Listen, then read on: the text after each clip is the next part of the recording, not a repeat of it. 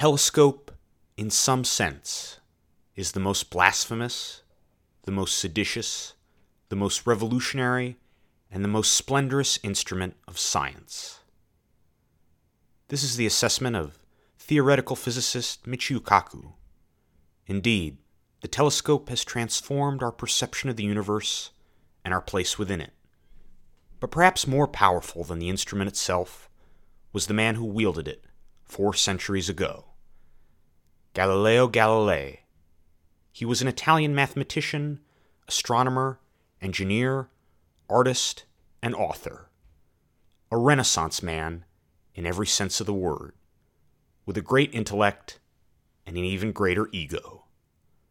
In his lifetime, he gazed upon celestial vistas that human eyes had never before beheld, and saw the final proof that everything humanity believed we knew about the universe was wrong. Risking torture and execution, he had the hubris to challenge the most powerful institution on earth, to vindicate his life's work to reveal the universe to mankind, and in the process, he gave birth to modern science. My name's Chris Grant. We hope you'll join us today at Universe University as we tell the story of Galileo, the writer, the scientist, the celebrity, the heretic.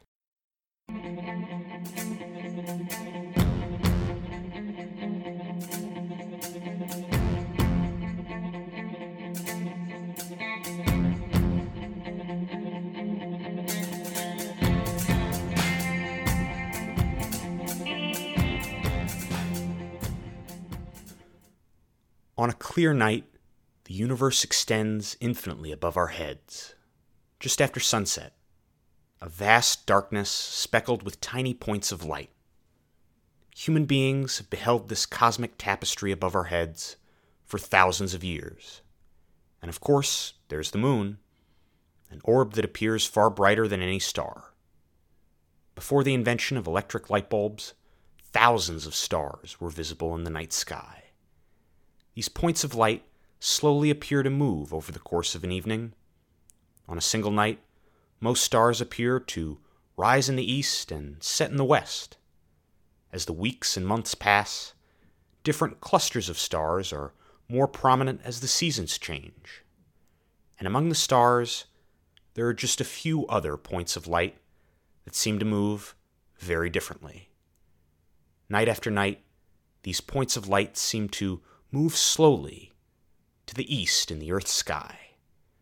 Occasionally, though, for a few months out of the year, they reverse their course and head west. Then resume their previous course again, turning around to continue east. The ancient Greeks called them wandering stars. Today, we call them planets. Named after Roman gods, there are five today that are visible to the naked eye Mercury, Venus, Mars, Jupiter, and Saturn. Because every human on Earth can see these points of light with the naked eye, these facts about them have never been disputed. Yet for thousands of years, we wondered what they were, and precisely where they were up in the night sky. Centuries before Galileo, the ancient Greeks and Romans had many brilliant minds among them, seeking to find such answers. They were early pioneers who accomplished amazing feats of engineering, architecture, and science. One of them was Eratosthenes, the man who invented the discipline of geography. By measuring shadows, Eratosthenes successfully calculated the circumference of the earth with remarkable accuracy.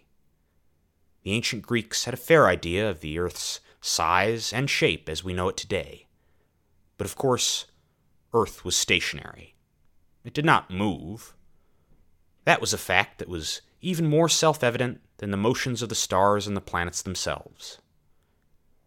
The Greek philosopher Aristotle believed that the Earth was surrounded by incredibly enormous, clear crystalline spheres, each larger than the next one inside the other, spheres within spheres. Upon each of the individual spheres sat a planet or stars. As the spheres rotated, the planets and stars upon them moved throughout the sky. But if the planets orbited around the Earth, why did they appear to reverse their course for several months, moving backwards before returning to their previous course? The proposed solution came from Claudius Ptolemy, a Greco Roman mathematician and astrologer. Epicycles. Not only were the planets orbiting around the Earth, but they were spinning in smaller circles as they moved. Imagine the planets moved much like a ball, tethered to a string, carried by a small child walking around a circular track. All the while, the walking child spins the ball over the top of their head as they walk. This was how the Greeks and Romans believed the planets moved. Epicycles required complex mathematical calculations, but they could accurately predict the strange movements of the planets in the night sky. After studying Ptolemy's writings on astronomy, one Spanish king remarked, quote, If the Lord Almighty had consulted me before embarking on creation, I would have recommended something simpler. But the Roman Empire which invented such rigorous scientific examination of the universe, was in decline, and would eventually collapse under its own weight, bringing forth the Dark Ages and the Middle Ages in Europe.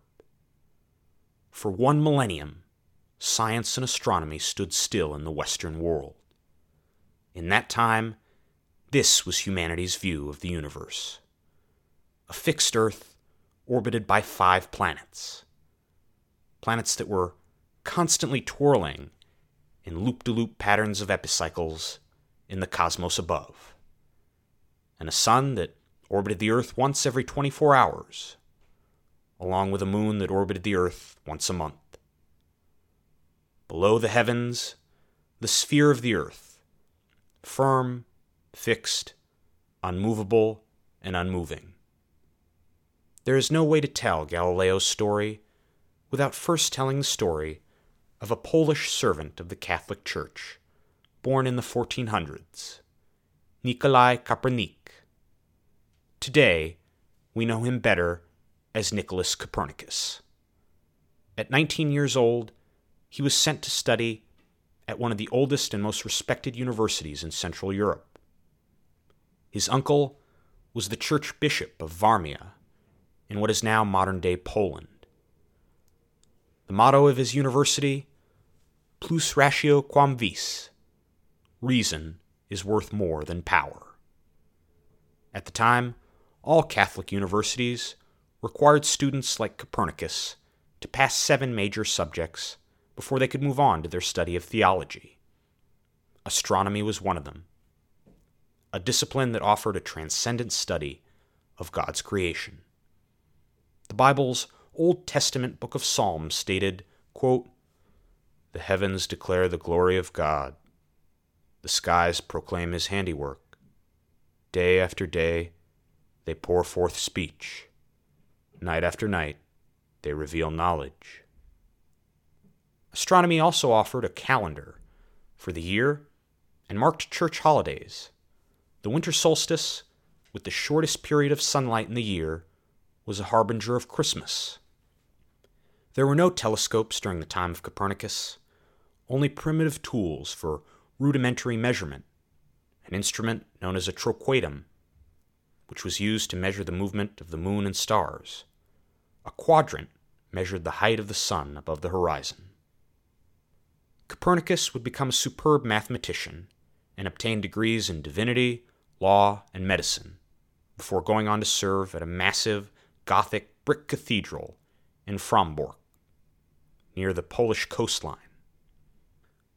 Despite his obligations to the Church, he would retain his fascination with astronomy.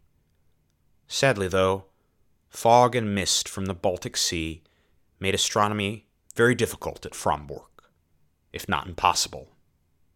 Copernicus had always found the epicycles of Ptolemy to be far too confusing and complex, even though they were the foundation of modern astronomy at the time.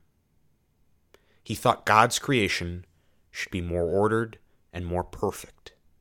How could planets be traveling in dizzying loop de loop patterns around the Earth? Surely it would have made more sense if they were in perfect circular orbits. In the dreary climate of Frombork, a heretical thought crept into the mind of Copernicus. He couldn't conduct many observations himself, but he had access to centuries of astronomical records. Over a period of years, he pored over pages upon pages of numbers and data, recalculating. There was a simpler way to conceive of the orbits of the planets, but it required the unthinkable removing the Earth from the center of the cosmos and placing the Sun at the center instead, setting the Earth in orbit around it. Not only would the Earth be traveling around the Sun, but spinning once every 24 hours to cause night and day. In the 1500s, Copernicus crafted the first known image of a heliocentric or sun centered solar system with six planets orbiting around it, including the Earth. All the math seemed to fit, and the twirling, spinning epicycles of Ptolemy were replaced with smooth and uniform orbits. Planets appeared to move forward, then backward, then forward again, but this was just an optical illusion. In reality, the Earth was moving too, right alongside them, sometimes catching up to them, sometimes being left behind. Copernicus prepared a comprehensive manuscript of his findings, complete with pages of math to demonstrate how it would all fit together.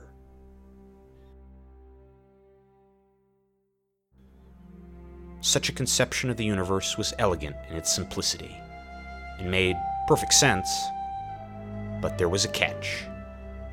It involved discarding all the foundations of classical physics and modern astronomy, abandoning more than a millennium of accepted science. Then there was the fact that it would be in contradiction of church doctrine. In the Old Testament book of Joshua in the Bible, the text clearly states that the Lord God miraculously caused the sun to stand still in the sky during the Battle of Gibeon, allowing the Israelites more daylight to continue fighting and vanquish their enemies. If God halted the sun in a miracle, that would imply that the sun was normally moving in the course of each day. Or at least, this was the Catholic Church's interpretation.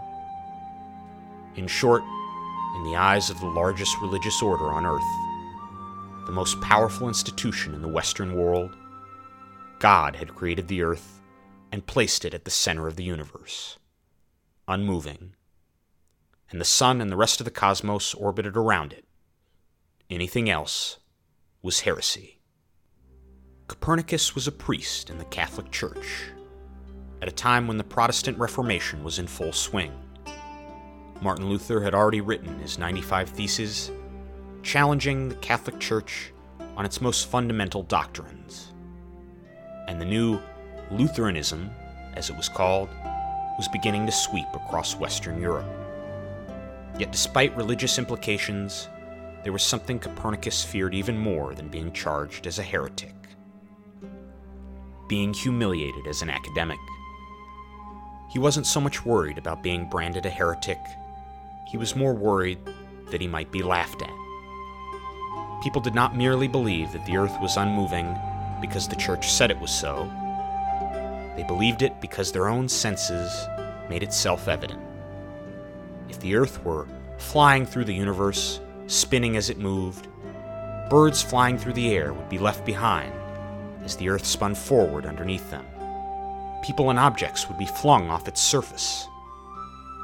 Any person standing still on solid ground felt not even the slightest sensation of movement let alone that the Earth was spinning at a thousand miles per hour and hurtling in an orbit around the Sun, moving through space at 18 miles per second. For many, the idea was simply too absurd to even imagine.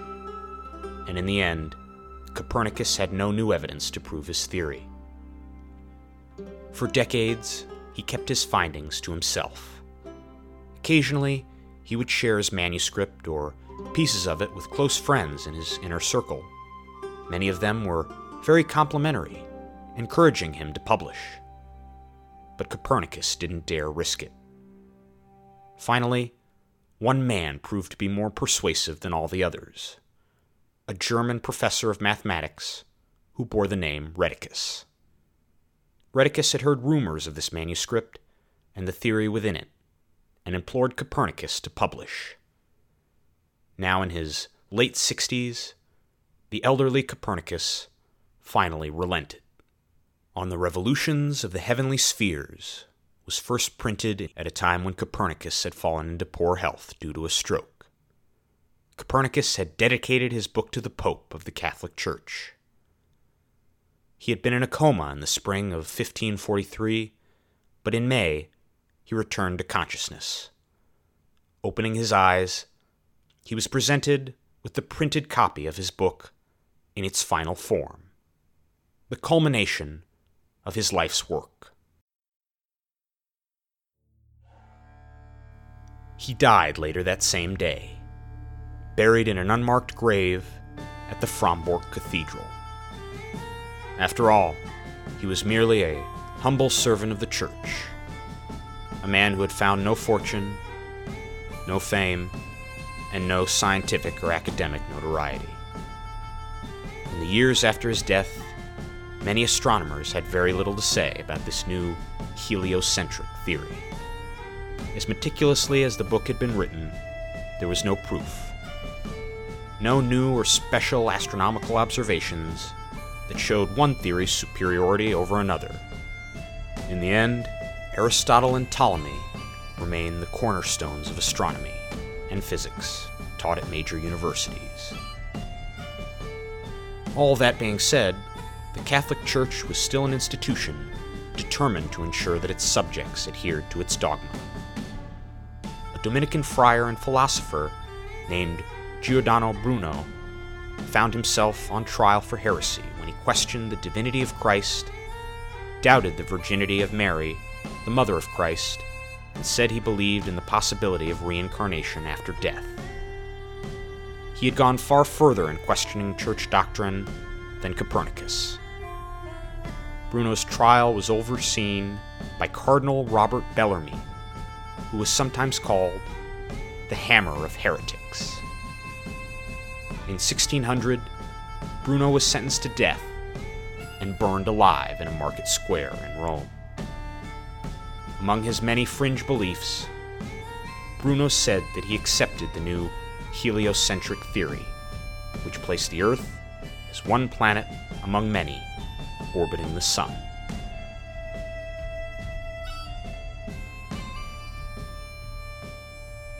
This was the world that Italian professor Galileo Galilei lived in. He taught geometry, among other subjects, and enjoyed vacationing in Venice, sometimes called the City of Water, situated on several islands with its countless interconnected canals, elaborate architecture, and hundreds of bridges. A heavy set man, Galileo was particularly fond of good food and good wine, and while he never married, fathered three illegitimate children in the early 1600s, an amusing trinket called Dutch perspective glasses caught Galileo's eye. A toy used as a novelty at parties to magnify objects further away, the forerunner to the modern telescope. In truth, no one can say who invented the Dutch perspective glasses, but the first to apply for a formal patent was a man named Hans Lippershey. Galileo was a man of supreme ingenuity and believed that there might be other uses for such an instrument. But the first telescopes were not particularly powerful. Glassmaking was becoming increasingly more advanced, but Galileo quickly found that spectacle makers couldn't create the lenses he demanded. So he taught himself the tedious task of grinding his own lenses. The meticulous craft of shaping and reshaping glass. His finished product could magnify far off images about 30 times their normal size. At the time, the naval arsenal in Venice was the greatest maritime force in all of Europe. Presenting the device to the Venetian Senate, Galileo offered a demonstration at the top of one of the highest points in the city, St. Mark's Tower. Aging senators climbed the lengthy flight of stairs to reach the top. From that vantage point, they had a clear view of the harbor and the sea out ahead. With Galileo's telescope, the Venetian military could spot ships hours before their arrival in Venice. And they could clearly identify which flags the ships were flying, as well as what armaments they might have on board. The senators were impressed. Overnight, Galileo's salary doubled, and he was given a lifetime teaching appointment. But more than an entrepreneur, Galileo was a man of science and knew full well his new instrument had other uses.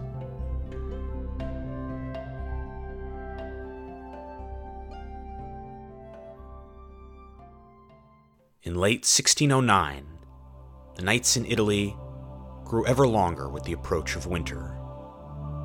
It was the first time that Galileo stepped into the garden courtyard beside his house at dusk and pointed his telescope towards the heavens. First, at the moon. Aristotle had believed that the moon was a perfect sphere, totally smooth. That assessment was accepted for countless centuries. The image that Galileo beheld was a very different world.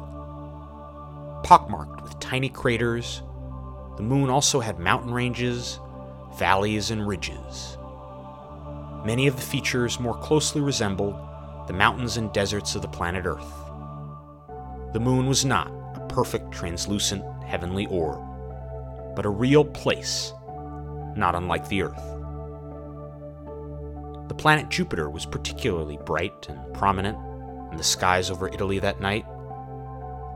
So Galileo turned the eyepiece of his telescope towards that planet. There were different shades of blurry color on Jupiter, and very curious, a few stars positioned near the planet. No astronomical observation had ever recorded such points of light near Jupiter before. But that was because no one had ever seen an image of Jupiter so large and so clear as the one Galileo saw that night. In a single evening, he beheld a universe that no human being in history had ever seen. He was seeing the cosmos as it truly was. Galileo would later say, I render grace to God that it has pleased him to make me alone first observer of an admirable thing kept hidden all these ages. Galileo's backyard had been turned into the most advanced astronomical observatory on the face of the Earth. Dozens of sleepless nights would follow as he gazed at numerous celestial bodies.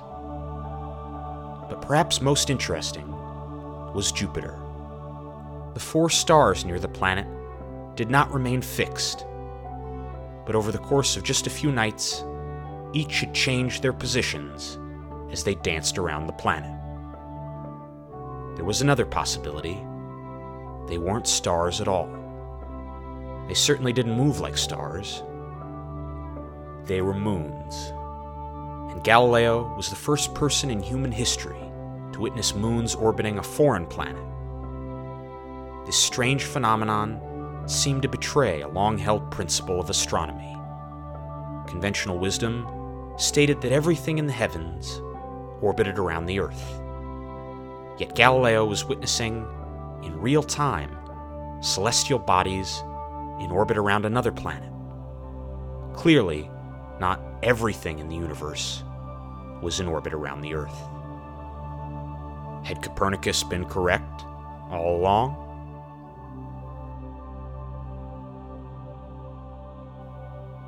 Galileo took careful and precise notes on his observations from night to night. But he was also a skilled artist with a keen eye for contrast of light colors and dark colors, As the weeks passed, he made detailed drawings of the Earth's moon as seen through his telescope, even estimating the elevation of lunar mountains. He also tracked Jupiter's four moons as they orbited around the planet. Such observations weren't exactly in line with the Church's conception of the universe. But unlike Copernicus, Galileo now had a multitude of new discoveries and observations that could revolutionize astronomy forever. And better still, anyone with a telescope could look up upon his discoveries and verify them with their own eyes. Perhaps there would be skeptics among church leadership, but Galileo was not without friends and connections. His former student, Benedetto Castelli, was deeply intrigued by his discoveries and quite enthusiastic about learning more. Castelli was a man of God and a member of the Order of St. Benedict. In writing his mentor and former professor, Castelli posed an intriguing proposition. If Copernicus was indeed correct, and the planets were traveling around the Sun, then the key to demonstrating this might be the planet Venus. Sometimes called the morning star or the evening star because of its bright shining appearance at dusk or dawn, Venus was actually known to be a planet rather than a star. It is typically the brightest object in the night sky, at least apart from the Earth's moon. Castelli suggested that if Galileo trained his telescope on this point of light over a period of months, he might notice that the phases would change, much like the phases of the moon. Sometimes Venus might appear as a crescent, and sometimes it would appear full. Galileo looked, and the phases of Venus did indeed change, but not over the course of a few weeks like the phases of the moon, but over the course of months. Venus was indeed orbiting around the Sun. In the spring of 1610, just a few months after he first pointed his telescope at the night sky, Galileo published his findings in The Starry Messenger, a book that was a combination of skilled writing and elaborate artwork. In this work, Galileo clearly stated that all the evidence confirmed the heliocentric model of Copernicus was correct. Galileo's bold new discoveries and the scientific renaissance he had created was now set on a collision course with church dogma and conventional astronomy. Galileo had church leaders questioning his work, and he had intellectual rivals jealous and incredulous about his new discoveries. In just a few years' time, he had risen rapidly in status as a public figure and was now the official court philosopher and mathematician for the Duke of Tuscany. The Duke's mother was Madame Christina, the Grand Duchess of Tuscany. One morning, she had invited Benedetto Castelli, among other guests, for a lavish brunch. With copies of Galileo's new book already in print, she asked Castelli about the author, his friend and former professor. Castelli assured the Grand Duchess Christina that Galileo's discoveries were indeed very real, and that others across Europe were already using their own telescopes to look at the sights described in his new book and to confirm them. But she was concerned that Galileo, her new court philosopher, might be dangerously close to contradicting Scripture. Madame Christina even referenced the biblical Old Testament Battle of Gibeon where the sun miraculously seemed to stand still in the sky, ceasing its movement. Castelli was quick to relay these concerns to Galileo. His response was not a mere defense of his astronomical observations. In a letter directly to Madame Christina, Galileo offered a contrast of observation versus ideology, of facts versus faith.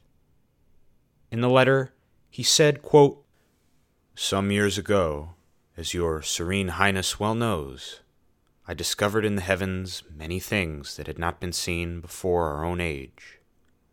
The novelty of these things, as well as some consequences which followed from them, in contradiction to the physical notions commonly held among academic philosophers, stirred up against me no small number of professors, as if I had placed these things in the sky with my own hands in order to upset nature and overturn the sciences.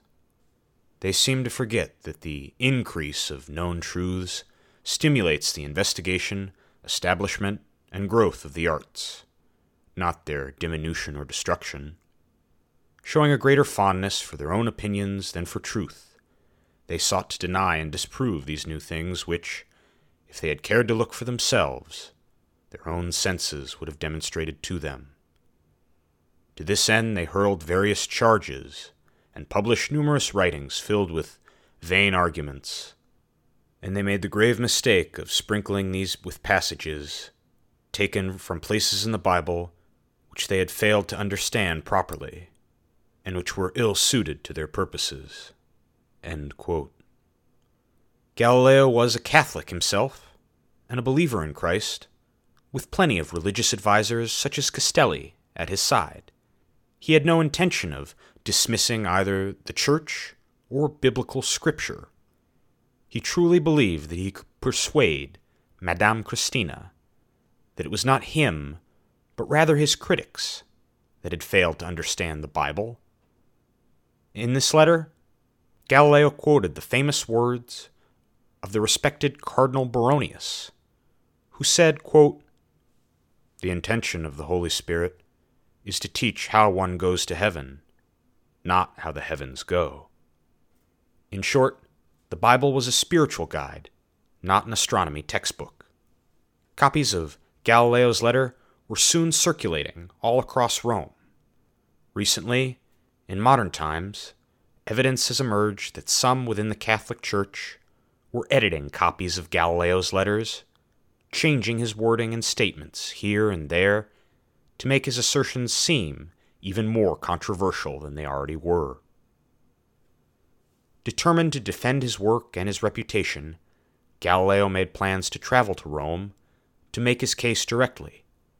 His friends and advisers warned him against going to Rome. They reminded him that Venice was far more progressive and open minded than the Vatican. But Galileo was convinced that his intellect and his powers of persuasion and oration could succeed in defending the ideas of Copernicus, as well as his own work. At the very least, he might succeed in convincing the Church to remain agnostic on this heliocentric theory. So he made the journey, speaking passionately, articulately, and perhaps arrogantly in the hopes that the most powerful leaders of the Church might see his point of view. Galileo had intended to make a statement, as a devout Catholic, about the importance of empirical evidence, logic, and reason as it related to biblical scripture.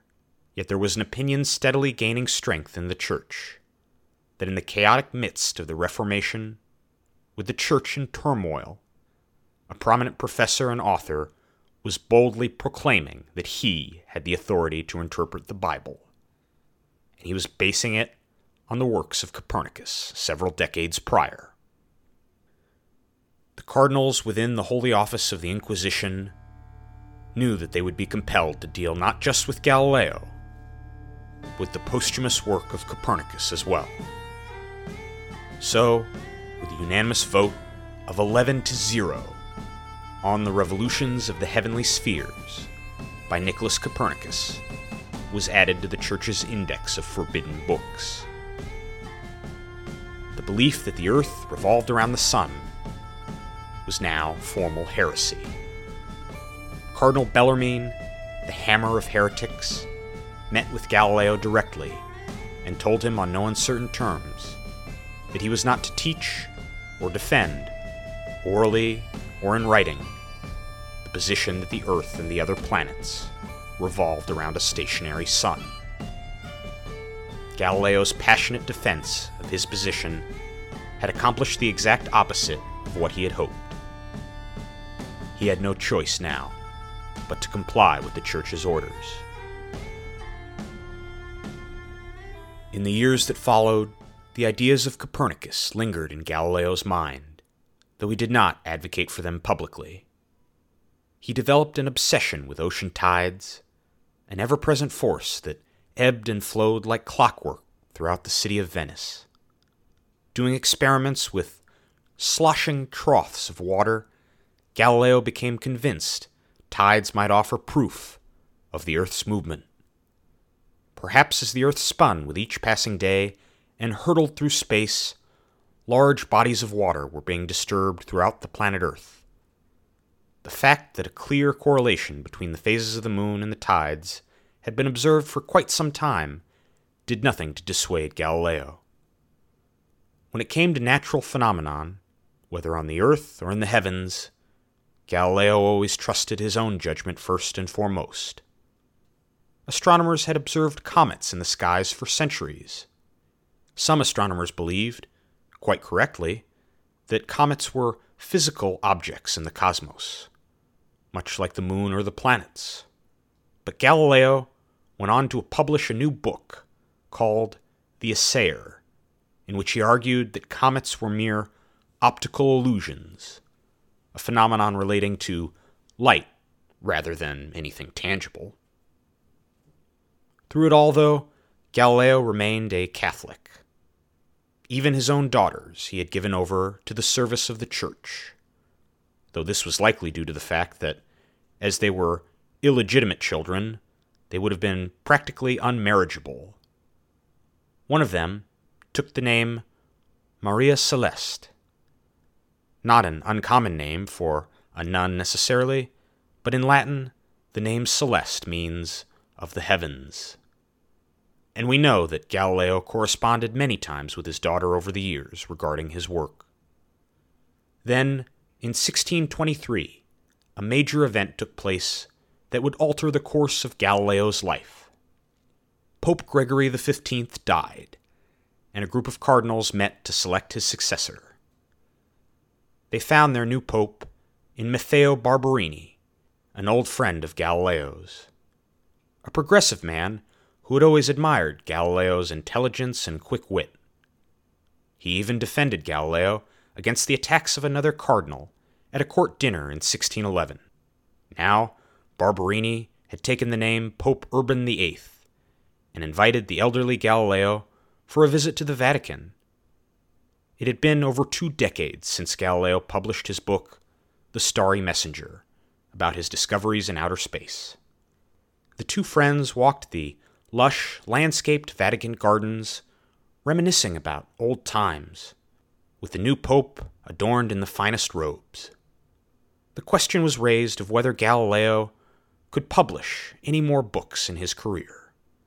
Inevitably, the old ideas of Copernicus found their way into the discussion. The Pope mused that perhaps God's creation was ultimately beyond human understanding. Of course, as the head of the Church, he had to acknowledge that the ideas of Copernicus were clearly identified as heretical many years prior. There was no way Galileo could argue openly in favor of such ideas. However, Pope Urban VIII acknowledged a loophole he said that if Galileo were to speak of this heliocentric conception of the universe as just one hypothetical theory among many, he could permit him to publish. No harm would come to him from such a text. So, in the following years, Galileo became consumed with a new project, the realization of all his life's work. There is evidence that he even sent portions of this new manuscript to his daughter, Maria Celeste, who eagerly read them in her convent. It would be unlike anything Galileo had ever written before. It wasn't an academic book of facts and figures and numbers. It was an artfully written, charming rhetorical piece of political satire. While The Starry Messenger had been in Latin, his new book was written in Italian, a language not for scholars, but for the common man. After nearly a decade of writing, in 1632, Dialogue Concerning the Two Chief World Systems was published. The book featured a discussion about science between three main characters. The first is a clearly brilliant man named Salviati, who often seems to be using the words and arguments of Galileo himself. Then there is Simplicio, a follower of Aristotle and Ptolemy. The last character is Sagredo, an intelligent man who appears neutral, at least at first, on some of the topics of the debate. A variety of subjects in science are discussed, but a large portion of the text is a debate that pertains to the ideas of Copernicus. Salviati argues in favor of the heliocentric theory, offering several references to new discoveries, from the moons of Jupiter to the phases of Venus. Simplicio disagrees vehemently, citing the time honored foundations of Ptolemy's earth centered conception of the cosmos.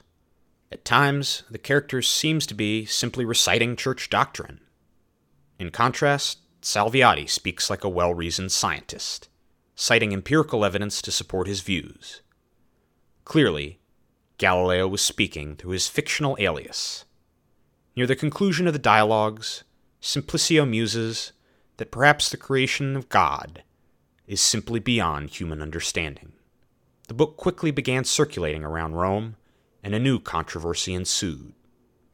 In the preface of the dialogues, Galileo clearly stated that Simplicio was named after a real life philosopher and follower of the teachings of Aristotle, Simplicius. That was the name in Latin, but the book was written in Italian, and the Latin name translated to Simplicio, a name that had the connotation of a simpleton. One thing was certain. In Galileo's book, the character of Simplicio was not the intellectual equal of Salviati. He was a dim witted commoner. And worse yet, the very argument Simplicio uses at the end of the book, that the works of God could be beyond human understanding, came directly from a statement by Pope Urban VIII. A commission at the Vatican was created to study the newly published book, but the consensus was forming that Galileo was mocking the Pope. Worse yet, a Spanish cardinal had recently suggested that Pope Urban VIII was a weak leader, a poor defender of the Church, who had failed to rise to the many challenges Catholicism was facing. Prior to the book's publication, there had been some in the Vatican who supported Galileo, or were at least open to his work. That support evaporated overnight. The Catholic Church's response to the elderly Galileo would be swift. He was ordered to appear in Rome. When he did, he was interrogated about his book, threatened with torture. It was clear that his book was not a scientific text that sought to examine two theories with total objectivity. It was a book that clearly endorsed Copernican ideas, the very ideas that Cardinal Bellarmine had explicitly forbidden Galileo to teach over a decade prior.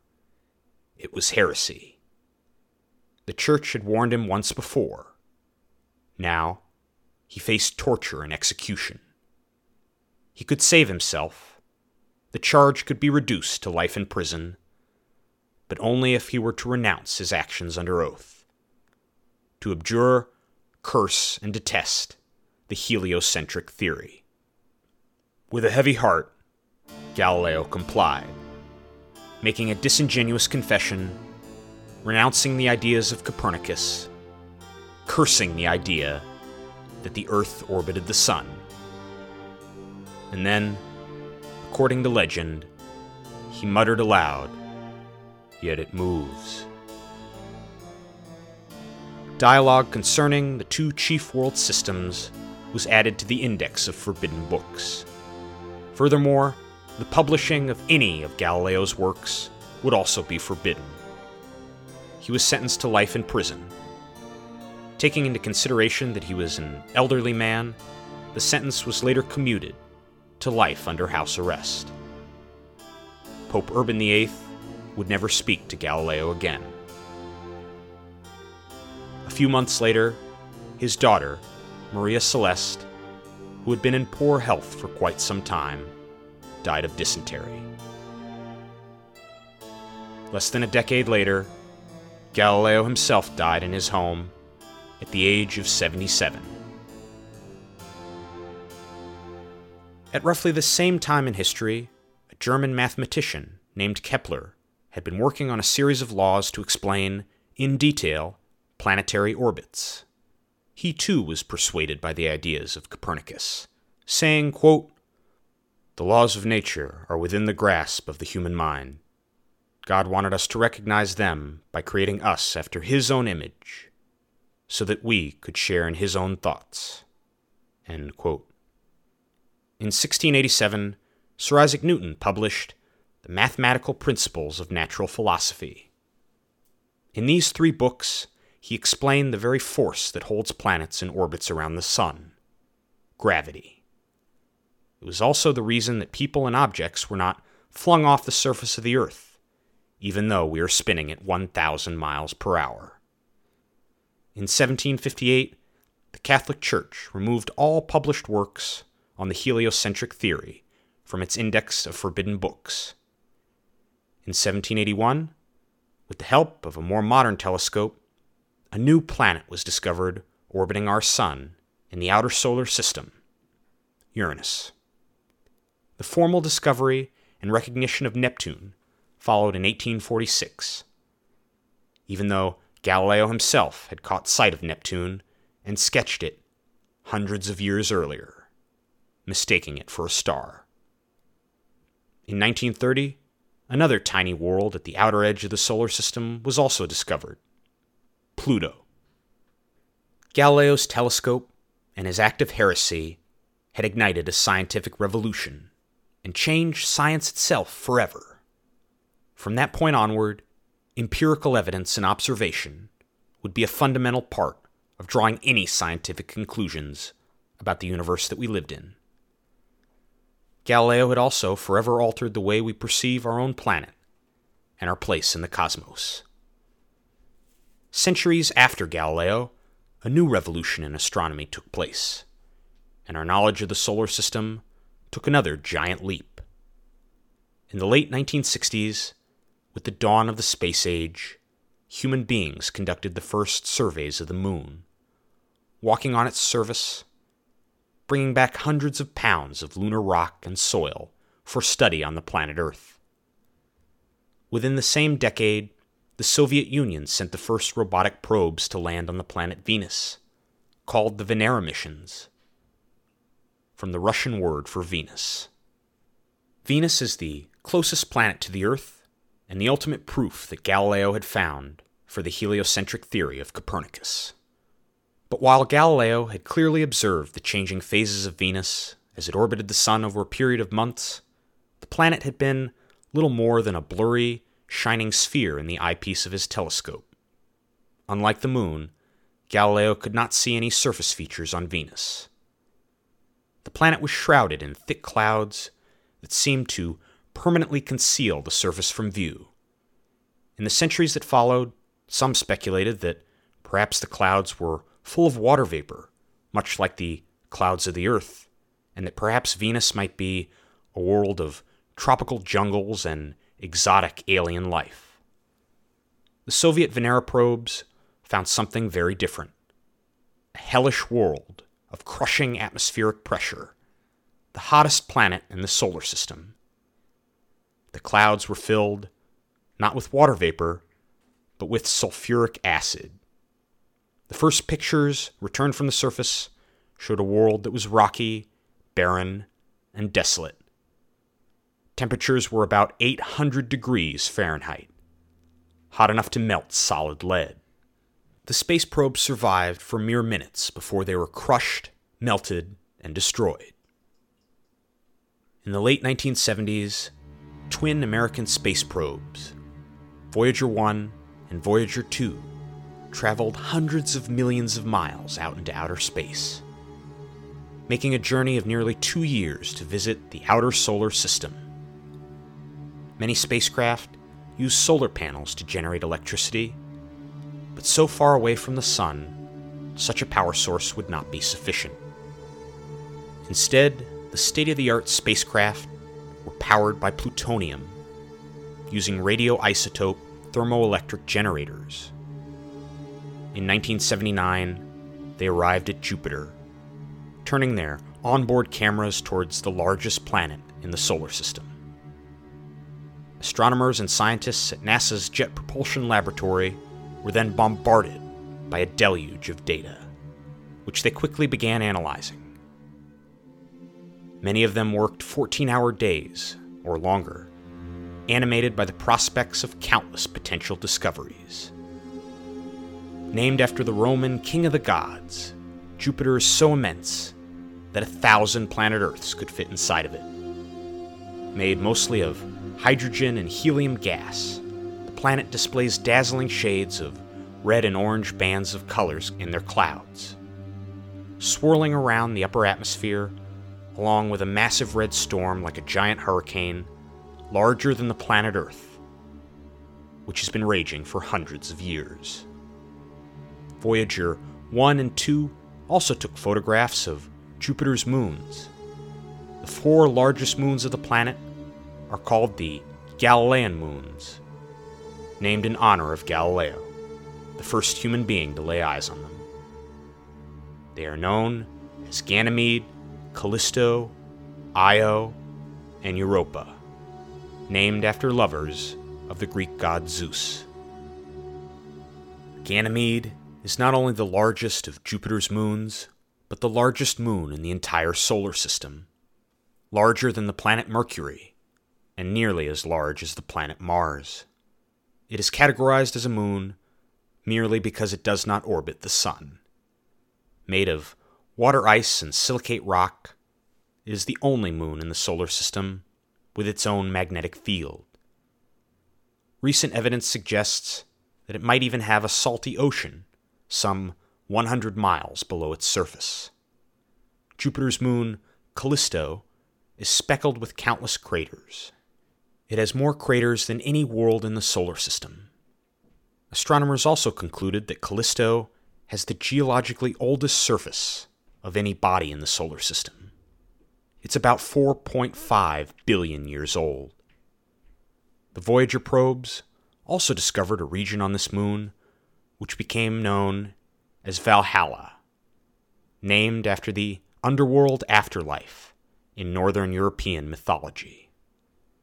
Valhalla is the largest multi ringed impact crater in the solar system, 2,000 miles wide and we see rings within rings, as if the impact that caused the crater literally shattered the surface of the planet. It looks like a still photograph of ripples on a pond. Another Galilean moon, Io, looks far more colorful than all the rest.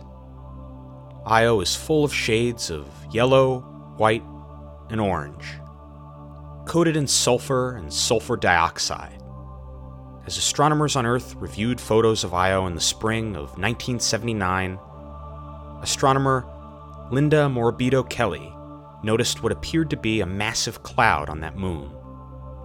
The Vidicon cameras on the spacecraft were sometimes prone to optical distortion, and it wasn't clear what exactly had appeared in the photo. Perhaps this striking image evoked the same sort of emotional awe, bewilderment, and curiosity that Galileo himself felt centuries prior, and the same intense drive to make sense of it. Linda Morabito Kelly went on to work for a nonprofit organization called the Planetary Society. But looking back on her work, and at that particular image of Io, she described her experience in the following words Quote, it was a moment for every astronomer, every planetary scientist lives for. When you see something like that, it evokes the deepest questions of your scientific interest. After some initial inquiries and checking with the head of the optical navigation team, I was alone with that image of Io and had a few quiet moments to reflect. I had a sense that what I was seeing was something that no one else had seen before. Without verification, it was only a sense, but I knew what I was seeing was extremely important. Those moments were the stuff of dreams. They passed quickly as I dug in to determine what the anomaly was. My instinct as a scientist took over, and even though I was working in the field of engineering at the time, I was an astronomer by training, and very, very well prepared to move this forward. I wanted to know what this was. I immediately began considering each and every possibility. Was it real? Was it not? I systematically consulted the camera experts to determine whether it could be a artifact, blemish, or whether any quality of the camera might be able to induce the appearance of this anomaly. Over the next six hours, every single possibility of what this anomaly might be was eliminated, until only one possible explanation remained. The anomaly was correlated with the surface of Io. End quote. At the time, planetary scientist Stanton Peale and his colleagues had predicted that they might encounter volcanic activity on Io. This new image confirmed it. It wasn't merely a cloud. The moon of Io was the first time in human history where they observed volcanic eruptions taking place on a world other than the Earth. The volcanic eruption in the photograph was simply so massive it almost looked like a photographic anomaly. Eruptions in, on Io can spike up to 300 miles above the surface. In retrospect, the data showed volcanoes everywhere on the surface of Io, but they hadn't been recognized instantly.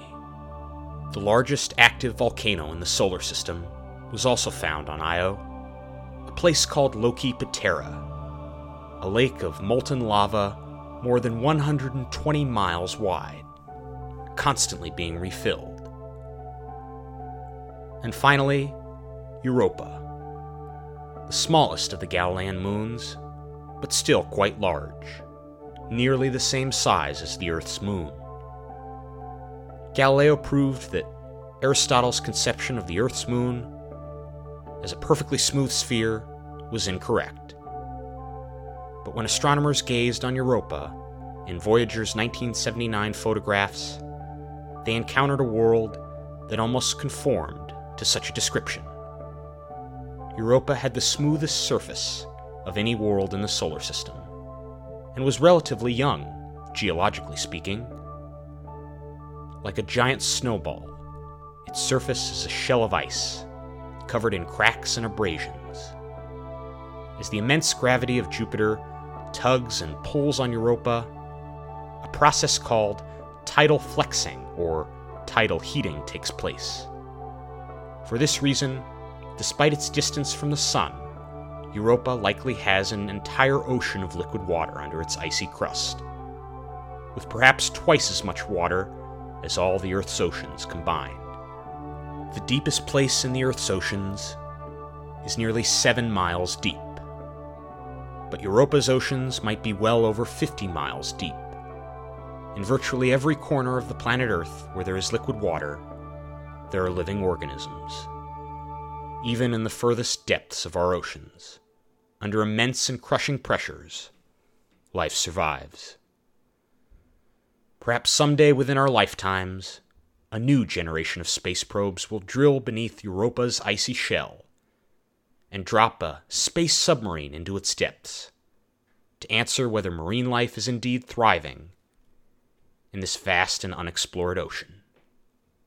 And the four Galilean moons are just the largest out of a whopping 79 moons that we know are orbiting Jupiter today. These four moons, which were only distant points of light to Galileo, were entire worlds revealed to us by the Voyager spacecraft. Every bit as real as our own planet Earth, and their mysteries and wonders still beckon.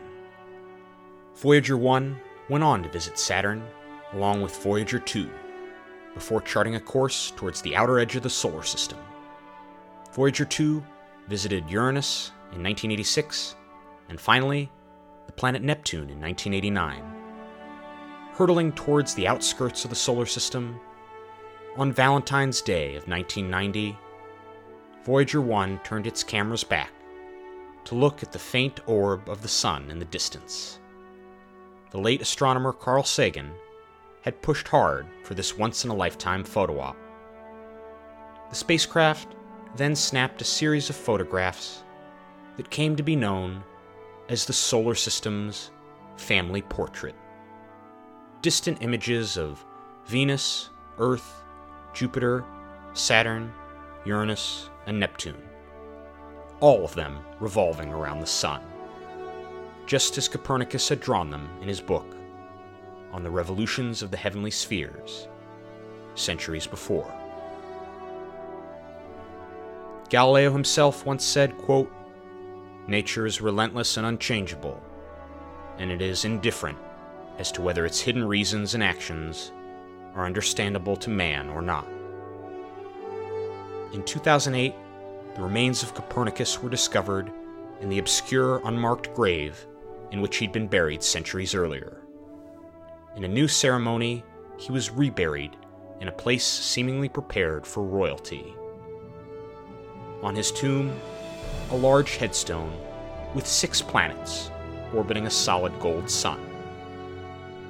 Sometime after 2012, the Voyager probes entered interstellar space, the space between the stars. They continue on, traversing a billion miles through space about every three years.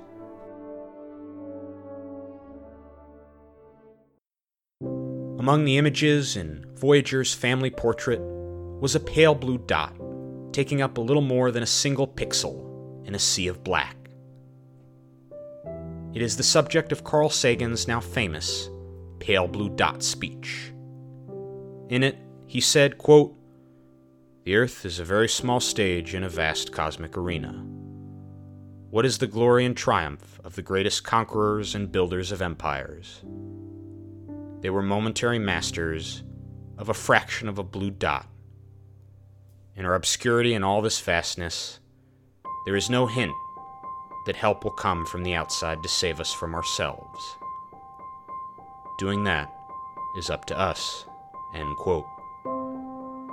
Today, we know that thousands of years ago, in the classical civilization of ancient Greece, an ancient astronomer named Aristarchus suggested that the planets might very well orbit a stationary sun.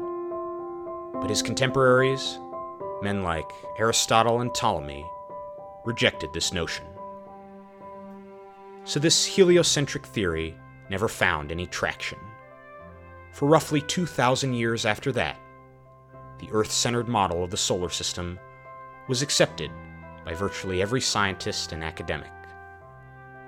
Some historians believe that Copernicus conceived his own heliocentric theory completely independently of Aristarchus.